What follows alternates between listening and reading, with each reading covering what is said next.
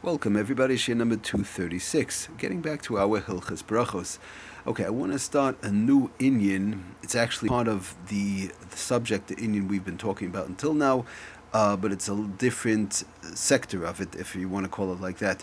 That is the Inyan of Shinoi Mokaim, changing one's place. Now, till now, we've been talking about some various different halachas in reference to being Mesiach Das, changing one's mind, we spoke about um, when one's mind automatically gets cut off, in other words, from the food session that they're eating, and so on in various different ways. We also spoke about whereby if one's a guest, um, whereby their das is, you know, is uh, subjective actually to the to the one that's serving them the food.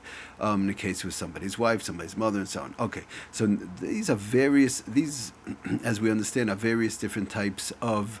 Um, changing of you know what what person has in mind as far as the food session goes.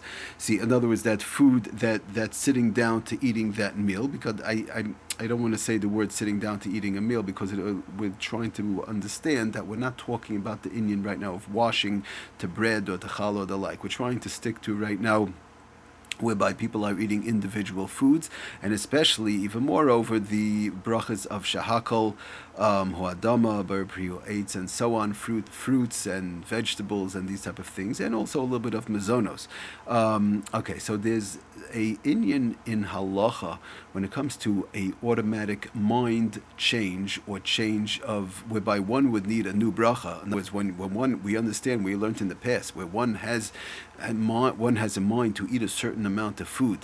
Um, they have in mind to drink badafka only this coffee, for example, and nothing else. And then they change their mind, so it's a change of mind. We said one with new bracha. There's another type of change of mind that's automatic, um, even without the actual thinking, and that is what we know as shinoi makaim, changing of one's place.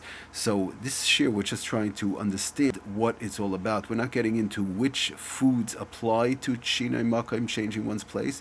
Um, we have to talk about which foods apply to it, and we also have to talk about what is shinoi makam. In other words, going from room to room. Is it from house to house?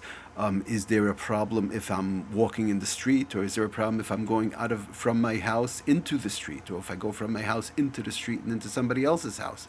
Um, is it a problem if I'm if I'm at a wedding hall, for example, and I I start eating, for example, um, let's say some, uh, you know, uh, cantaloupe, for example. I start eating cantaloupe in one corner of the big giant hall. It's a big hall. And now I go to another corner and I want to have some more cantaloupe. Is that a problem? So these are various, we have to talk about, again, the type of food that it applies to. In other words, does it apply to bread? Does it apply to um, like cookies? Or does it apply to, um, you know, fruits and vegetables and drinks? Uh, and that's one. And we also have to talk about, like we said, what is Shinoi Makam? In other words, what is considered changing one's place, whereby halachically I would have to make another bracha. So that's basically what it's all about. Um, but the concept is, before we get to the actual as to what it's all about and which foods it applies to, the concept is basically that by doing this change, doing this change, of place, um, again, assuming whatever pl- type of place of change it is, if it's enough of a change, it's an automatic cutoff, automatic cutoff whereby a person would need a new bracha. For example, for example, somebody takes a coffee, um, and they drink, start drinking a coffee in one's house. They drink a coffee inside their house. They make a shahakal and so on, and they have no intentions of going out. They're drinking, simply drinking the coffee, and they want to stay right there.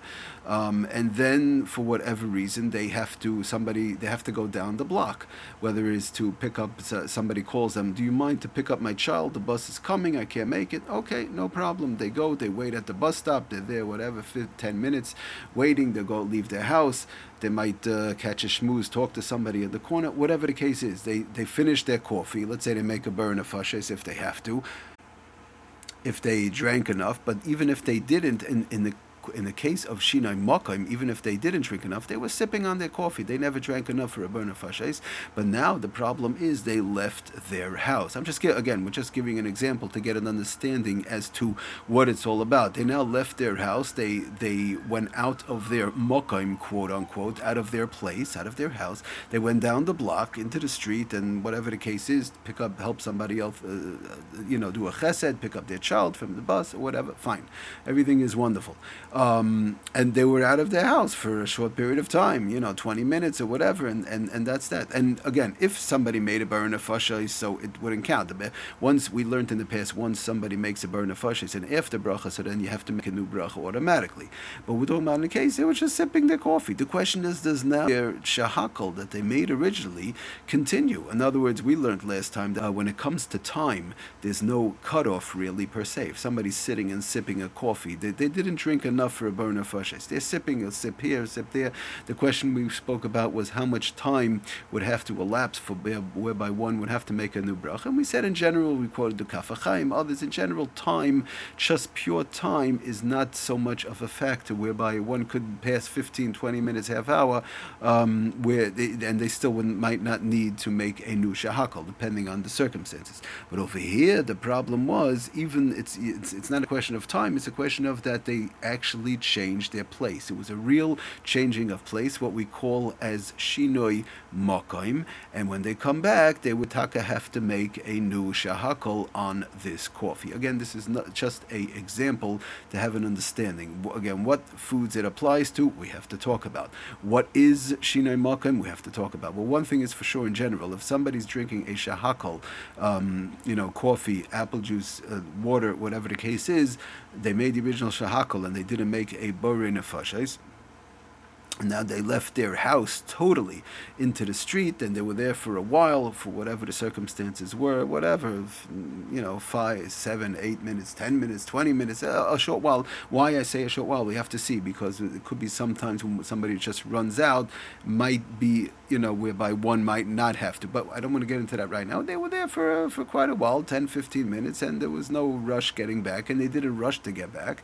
Such a case that's a real shinoi mokim going out from the house into the street for a longer period of time, when they come back, they would have to make a new shahakal on the coffee. Again, this is just an example, but what is what foods does it apply to? And um, what is shinai makim? In other words, room to room, same room, floor to floor. Somebody's on the first floor, they go up to the second floor.